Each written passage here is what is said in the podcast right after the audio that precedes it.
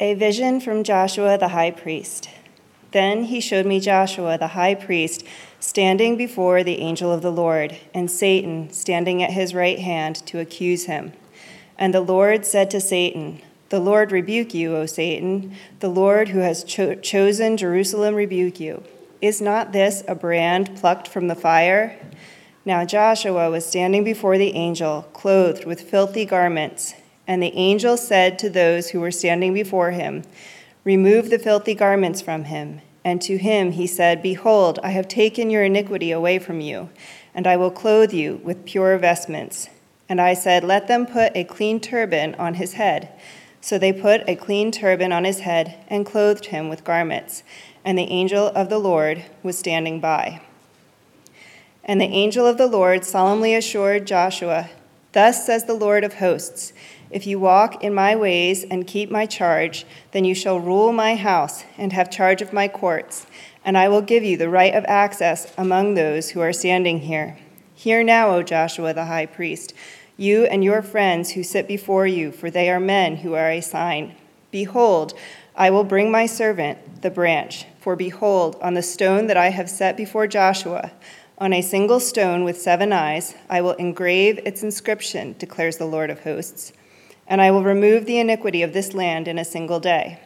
In that day, declares the Lord of hosts, every one of you will invite his neighbor to come under his vine and under his fig tree. This is the word of the Lord.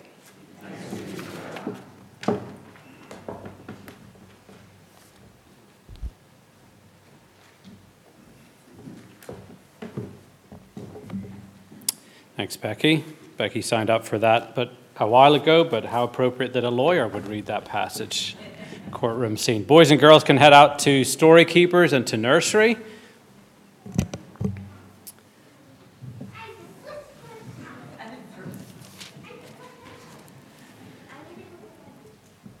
As the kids are heading out, let's uh, pray together for God's help to think about the passage. Heavenly Father, thank you for your word.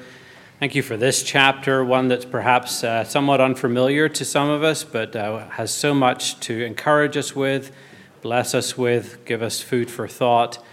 Uh, we pray that uh, no matter what kind of week we've had and no matter uh, where we stand in our journey of faith, that this would be a time where you speak into our hearts and minds by your Holy Spirit and change us. For we ask it in Jesus' name. Amen. New York Times had an article yesterday by Melissa Kirsch entitled True Stories Why Are So Many Drama Series Based on Real Life Events? And Kirsch was reacting to the flood of what she calls docudramatic reimaginations of real life events that have overtaken streaming platforms of late. And as she listed a number of examples of these docudramas, it struck me that quite a few of them do involve real life stories of courtrooms and defendants and prosecuting attorneys. This trend towards docudramatic reimagination, she says, actually began in response to the massive success of the People versus O.J. Simpson uh, um, American crime story back in 2016. She writes how writers have been drawn since then to these dramatizations of real life because it allows them to get creative, to, high, to heighten moments of drama, to go deeper into the psychology of the character, and even speculate a little. But Kirsch in the article also wonders why such shows are so popular with audiences. Why do we watch shows whose endings we already know? Where's the appetite for novelty and surprise? And so she asked that question to Brooks Barnes, who reports on Hollywood for the Times. And his answer was this People, despite what they say, prefer stories that they know.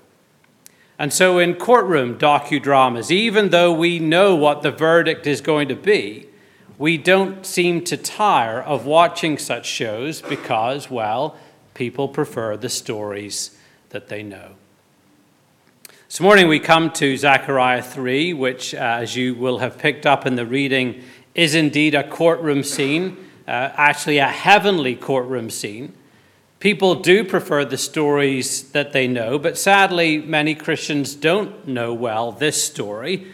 It's a chapter that really deserves to be one of the best known and perhaps most preached chapters in the Bible. But perhaps because it's buried here in this somewhat tricky to interpret Old Testament prophetic book, it's nowhere near as well known as it should be. But the reason everyone should pay particular attention to it this morning is because it addresses a question that I'm guessing every one of us has asked at some point in our life, and which is this How do I get past my past? How do I get past my past? Or how do I come to terms with the mistakes, the hurts, the breakups, the pain of my life up to this point?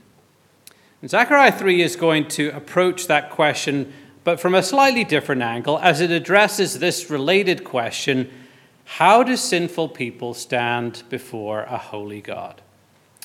We're going to seek answers to those questions from this passage under four headings, which many of which I have borrowed slash stolen from my good friend Gary Miller in, uh, in Australia now. So here are four headings. Number one, the putrid priest. Number two, the magnificent makeover. Number three, the, the servant shoot. And number four, the fruit of forgiveness. Like last week, the first point is going to be much longer than the others, so don't despair. Also, that we might see what we need to do to get past our past. Before we dive into the first point, just a reminder of the context of uh, where we are with this book of Zechariah. Prophet Zechariah was writing this in 520 BC, about 20 years after the Israelites had returned to their homeland from 70 years of exile in Babylon.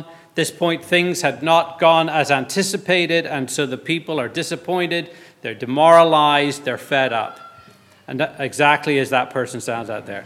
And as a result, God had sent Zechariah to comfort and encourage the people, and he does so in the 14 chapters of this book through eight visions, two sermons, and two oracles. And Zechariah 3 contains the fourth vision. And it's worth pointing out that, that these visions are intentionally organized in a concentric pattern, working from the outside in. You may have noticed over recent weeks as we've been going through this book that, that each one has a narrower focus than the one before. So, Vision one, One's focus was international in scope, with God dealing with the nations of the world. Vision Two's focus then was national in scope, focusing on Israel as the people of God. And then Vision 3 last week, uh, uh, Zechariah's camera lens narrows even further to what was local in Jerusalem and the temple. We're going to see in future weeks how the later visions then start to move outward again in, in, its, in their focus. But here in Zechariah 3, we have the fourth vision, which comes right kind of into the very heart of the matter as it takes us into the heavenly courtroom where we find on trial the Jewish high priest the one who was responsible to carry out the most important sacrifices each year in the Holy of Holies in the temple for the sins of the people. This vision really is the centerpiece of the series of visions, focused on the key issue of what was necessary for God to be able to dwell with his people then and now. How do sinful people stand before a holy God? So we come to our first point the putrid priest. Look with me at the opening verses 1 to 2. And he showed me Joshua the high priest standing before the angel of the Lord, and Satan standing at his right hand to accuse him. And the Lord said to Satan, The Lord rebuke you, O Satan. The Lord who has chosen Jerusalem rebuke you. Is not this a brand plucked from the fire? And the previous visions we've looked at already, Zechariah was never shy to just kind of come out with questions when he was wondering something. Well, what's this? And what's this? And where are you going? But, but here in the fourth vision, he doesn't ask any questions, presumably because he knows all the characters here and the symbolism of what's happening. So we're introduced back to the first character right away as Joshua the high priest. Joshua was a real person because this is a vision. He's not actually there, but he would have been a contemporary of Zechariah, perhaps even a friend. Being high priest at this point in Israel's history would not have been a terribly arduous task since the temple hadn't yet been rebuilt. But everything that the high priest was and his responsibilities would have been perfectly understood by Zechariah. Here was a priest who represented God to the people and represented the people to God. And so then in the vision, we're told that Joshua is standing before the second character here, the angel of the Lord, whom we've met already several times in Zechariah. He's what we might think of as the chief angel who is able to speak on behalf of the Lord. And then we're introduced, thirdly, to Satan, or literally to the Satan, because Satan means accuser. This is the accuser in the courtroom. The accuser, who's the prosecuting attorney standing here ready to accuse Joshua. So, as the vision begins, it's quickly apparent that we're in a courtroom, but from what we can tell, this court case is already in session. We've walked into the middle of something that got started before we arrived. So the first words we hear are not from the accuser, but seem to be in response to something that he's already said. The first words we hear are forceful words from the Lord through the angel of the Lord The Lord rebuke you, O Satan. God rebukes Satan in no uncertain terms. Notice in verse 2 that the, the, the divine name Lord is used three times. That's just to emphasize and underline who's really in charge here that Satan doesn't have a chance in hell of impeding God's power and his purposes. God is not going to be derailed from his commitment to his people. A people, he tells the accuser, he's chosen. And a people, he tells the accuser, he's rescued. God refers to Joshua here as a brand or a burning stick plucked from the fire. And the reason he says that is because Joshua, as the high priest here, represented the people who had been sent into exile, but now who had been rescued from exile. The exile had looked like it was the end for God's people. God's great project of redemption seemed over as Israel had been carted off to Babylon. Just as the embers were about to give up their final glow, God pulled his people from the ashes to rekindle the flame.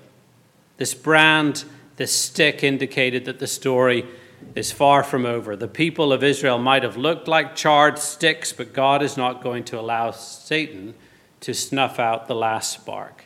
By snatching them from the flames of exile, God has revealed his commitment to his people and demonstrated that, as ever, his grace is greater than their guilt.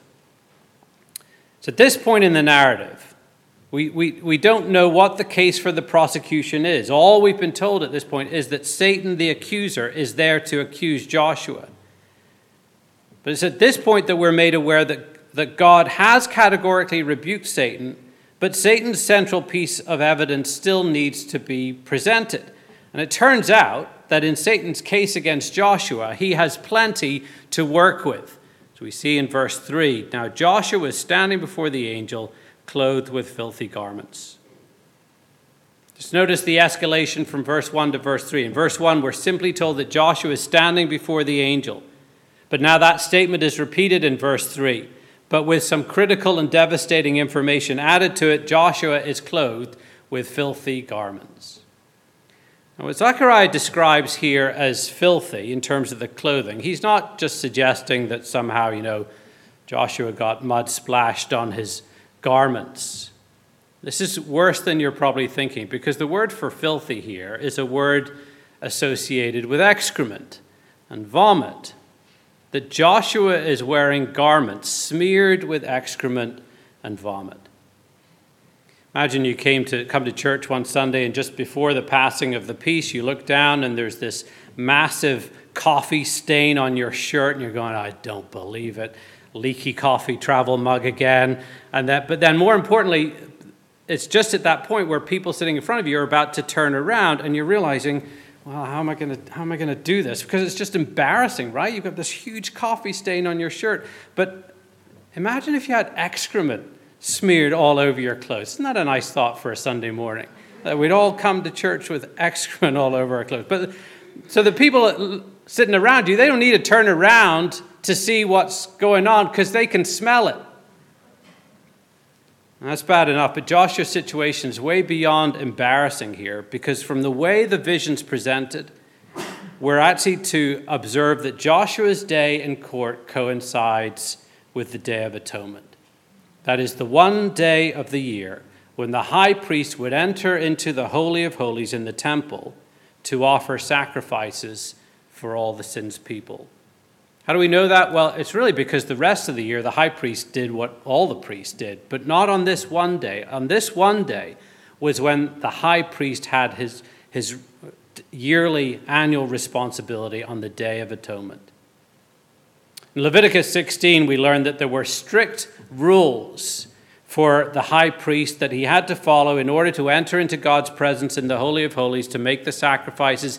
And many of those rules concerned his clothing. The high priest had to first take off his regular clothes, take a bath, put on the priestly clothes, enter the Holy of Holies, perform the sacrifices, exit the Holy of Holies, take off the priestly clothes, put on his regular clothes again. And the specific clothes that the high priest was to wear were described in great detail back in Exodus 28. They were embroidered, decked with jewels, gold throughout.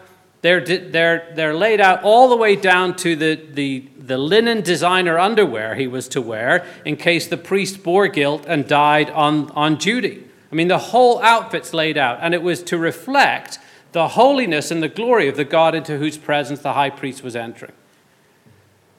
The problem here in Zechariah 3 is that this high priest smelled like a public porta potty on a late Sunday afternoon after a weekend long music festival. There was no way such a putrid priest could enter into the presence of God. There was no way such a putrid priest could make sacrifices on behalf of the people. And the problem for us is that here, this wasn't just about Joshua, this was about the people. Joshua represented the people he symbolizes us. The excrement, the vomit covered garments of this putrid priest were intended as a picture of our sin and of our guilt before a holy God. Now, if this all seems like a world away and an eternity ago, and you're struggling to see, well, how does this connect to my life? Let me try to help. Remember, I said at the beginning that this passage really addresses a question that all of us ask at some point how do I get past my past? There's one part of the vision so far that I'm guessing we can connect with it's the accuser. Because all of us know what it is to hear the incessant voices of accusation in our heads. I can't believe you did that. You'll never be good enough. Well, you really messed up this time, didn't you? And those accusations, we feel, are often, sadly, the great drivers of how we try to live, as well as just crippling us, adding layer upon layer of guilt in our lives. One of the challenges for us here, I think, is that we often confuse false guilt with real guilt. Sometimes the things that worry us the most are the things that actually are least important, and the things that worry us the least are actually the things that are most important. Our consciences have a strange way of distorting our guilt. I can find myself feeling not guilty about things that I should feel guilty about, about being self centered, being self righteous, being dishonest, being unloving, and so on. But then there are other things we do feel guilty about that we have no reason to feel guilty about at all here's a somewhat off the subject example. But you know, when you fly into many countries in the world, at the airport, after you collect your, your luggage, to exit, you have to go through this customs section. Some of you have done this, where there's a corridor if you've got nothing to declare, and there's a corridor if you've got something to declare. Every time I walk through the nothing to declare channel, I have these feelings of guilt even, even if I do, uh, as I'm walking, I do this exercise of mentally going through the contents of my suitcase, knowing that I've got nothing to declare, I still feel as guilty as if I'm smuggling drugs into the country or something. And so I don't know where to look. Do I just keep my eyes on the cart? Do I look straight ahead of me at the exit door? Do I smile at the customs officer? If I smile here, might she think, oh, he does, he might have something to declare here? Do I just, do I eyeball them and try to look hard, in which case they definitely will think I've something to hide? Our consciences can be a very poor guide to whether we're actually guilty or not. That feeling guilty and being guilty are actually two different things.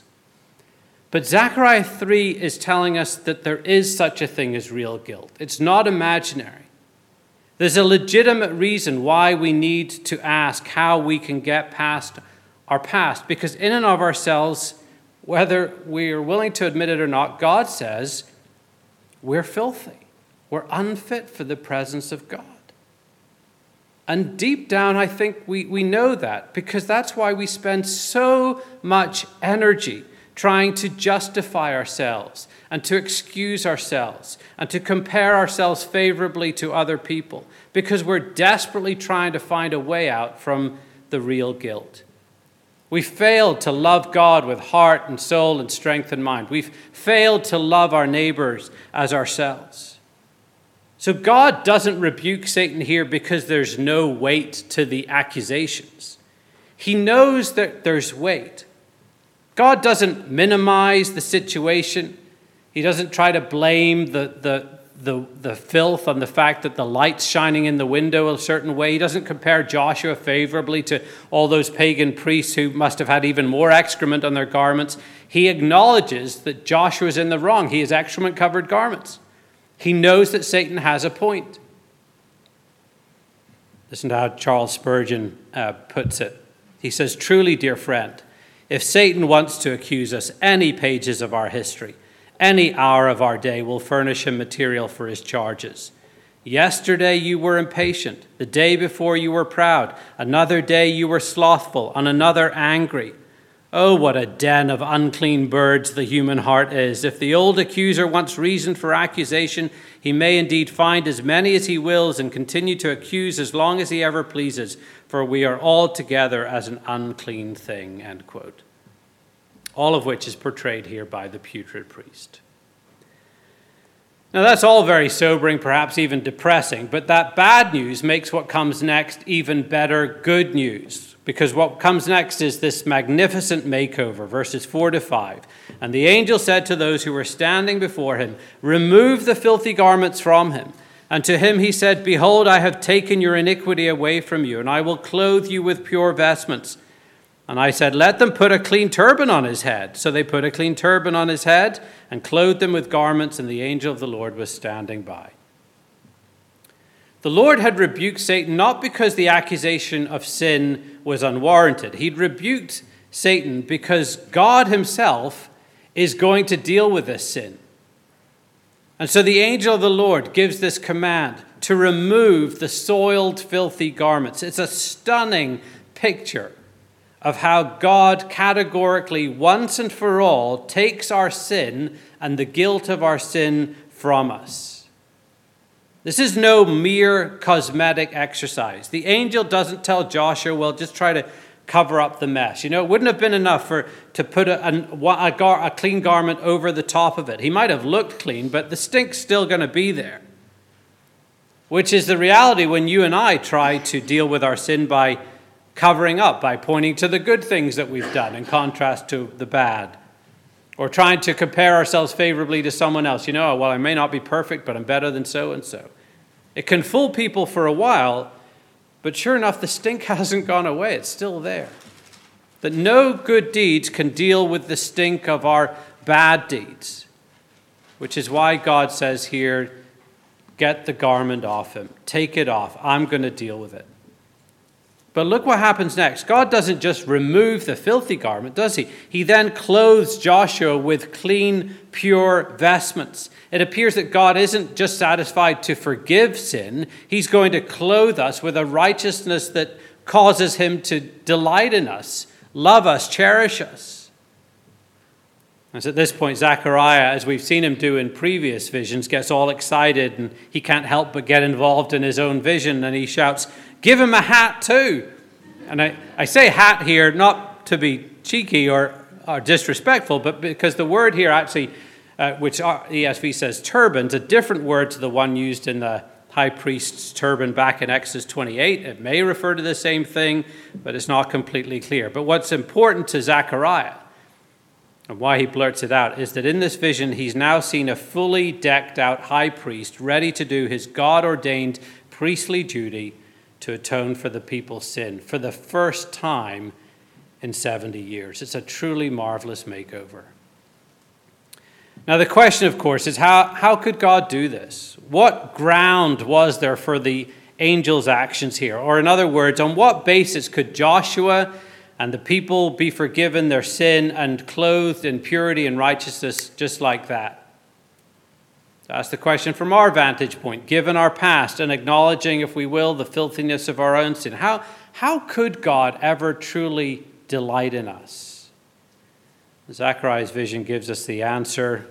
And our third point, the servant shoot, verses 6 to 9. And the angel of the Lord solemnly assured Joshua, Thus says the Lord of hosts, if you will walk in my ways and keep my charge, then you will rule my house and have charge of my courts. And I will give you the right of access among those who are standing here. Hear now, O Joshua the high priest, you and your friends who sit before you, for they are, are men who are assigned. Behold, I will bring my servant the branch. For behold, on the stone that I have set before Joshua, on a single stone with seven eyes, I will engrave its inscription, declares the Lord of hosts and I will remove the iniquity of this land in a single day. Of the Lord speaks again. He essentially tells Joshua to get on with being a proper high priest, to be godly. And if he is so, he'll have the privilege of guarding and keeping the temple, as well as actually having access to this heavenly court. But then the angel himself seems to get a bit more excited as he takes matters up a notch here with his here now, followed by a series of beholds. What's the angel so excited about? Well, he tells Joshua and his associates that they are literally men of good omen, or as the ESV here puts it, they are a sign. A sign of what? They're a sign of how God is going to deal with all this sin. A sign of the branch, or as I'm referring to him here, the servant shoot. And we're going to see this title again in Zechariah 6, where we're told that this shoot or this branch is a king. But he's no ordinary king. Prophet Jeremiah refers to this branch as well. Listen to what he says in Jeremiah 33 14 to 16. Behold, the days are coming, declares the Lord, when I will fulfill the promise I made to the house of Israel and the house of Judah. In those days and at that time, I will cause a righteous branch to spring up for David, and he shall execute justice and righteousness in the land. In those days, Judah will be saved, and Jerusalem will dwell securely, and this is the name by which it will be called The Lord is our righteousness. The shoot or the branch is a king in the royal line of David. But what Zechariah adds to Jeremiah's testimony, however, is that this, this shoot, this branch, will be a servant who will fulfill the priestly role of dealing with our sin. The angel then introduces into the vision a, a, stone which will be set before Joshua with seven eyes, or some translations say facets. The precise meaning of the stone is debated, but we're told that it's inscribed by God and it would serve as a reminder of God's promise to, quote, remove the iniquity of this land in a single day. That as God had removed the filth of, from the high priest, He's going to do the same for all his people in a single day. That is on the ultimate day of atonement. And suddenly, if it hasn't been already clear, it becomes clear now that the key to all of this is going to be Jesus. As we saw recently in our series in the New Testament book of Hebrews, Jesus comes, and one of his many roles is to come as the high priest who would offer the final sacrifice for sin once and for all. He would be the priest, he would be the sacrifice, offering himself, dying on the cross in our place to deal with our sin completely. Actually, also helps us explain Jesus' name. You may recall from the Christmas story accounts in the Gospels that Mary and Joseph didn't get to choose their son's name, as is normal for most parents, right? That his name was given to them by an angel. His name was to be Jesus, the Greek form of the Hebrew name Joshua, meaning the Lord saves.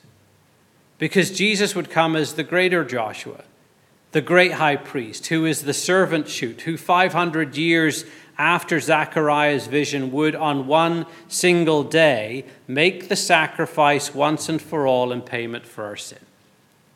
So that it's in Jesus that all our sins are completely forgiven. It's in Jesus that our guilt is dealt with once and for all. It's in Jesus that we're clothed with his righteousness, so that God the Father simply delights in us. He delights in you, He loves you.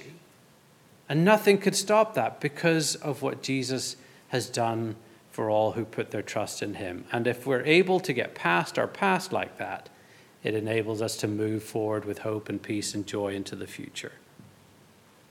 Now, just in case we need any convincing that this is what Jesus has achieved for us, God actually gave a complementary vision to this one, to the Apostle John in the book of Revelation. It's actually the same vision that I referenced last Sunday from Revelation 7, but let me read on from verse 9 into verse 10 this week. Here's what John sees. After this I looked, and behold, a great multitude that no one could number from every nation, from all tribes and peoples and languages, standing before the throne and before the Lamb, clothed in white robes, with palm branches in their hands, and crying out with a loud voice Salvation belongs to our God who sits on the throne and to the Lamb.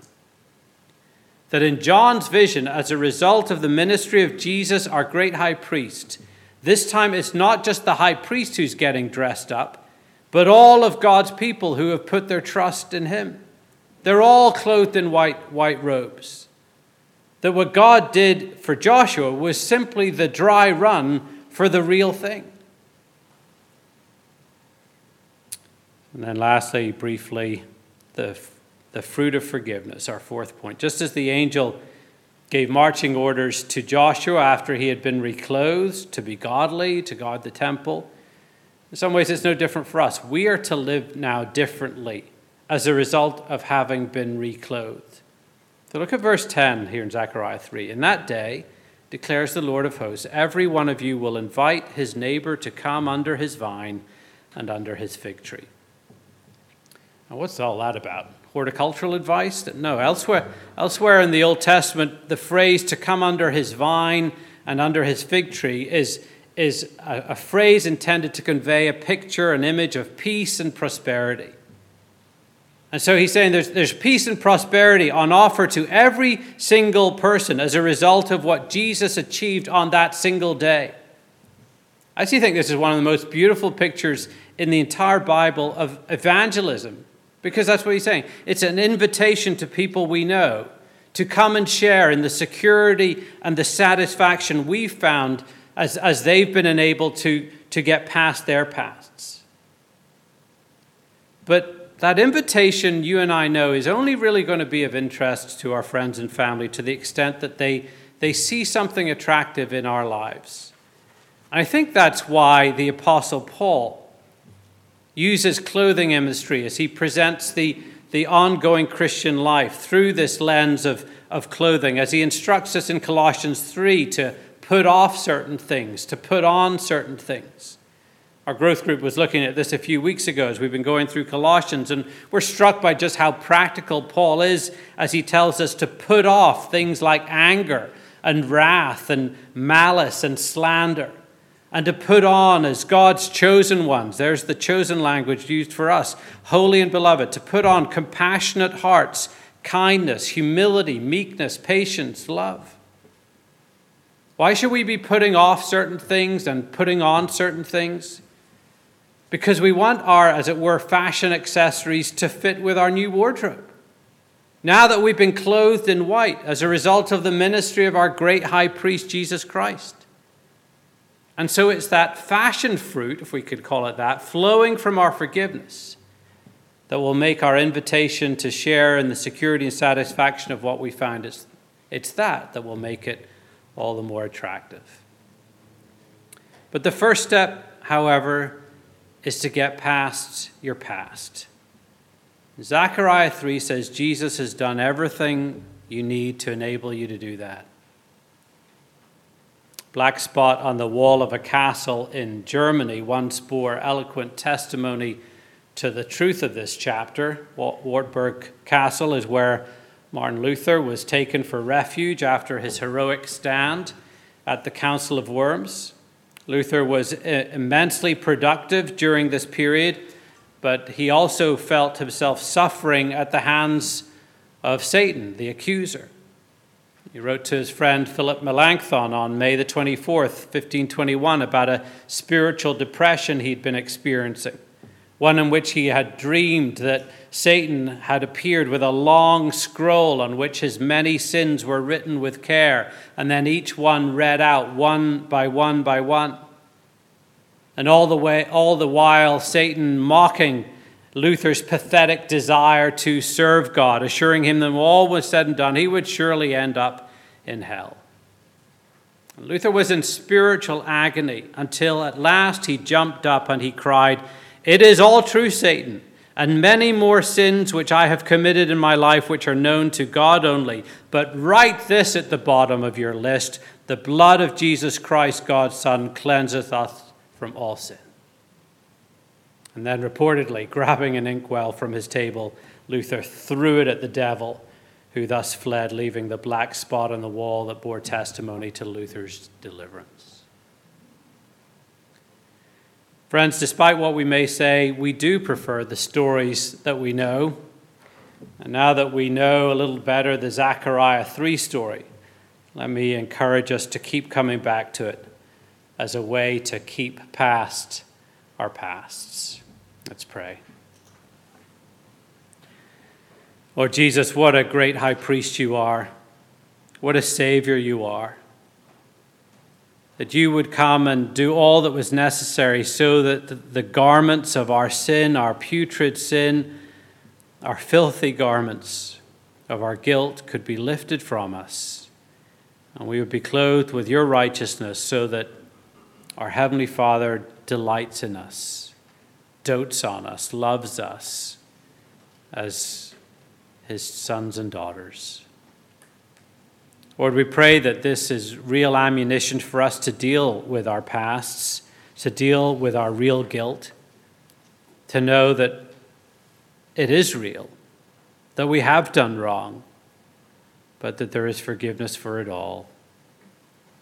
Drive that down deep into our hearts, minds, and souls, we pray, for we ask it in your name, Jesus.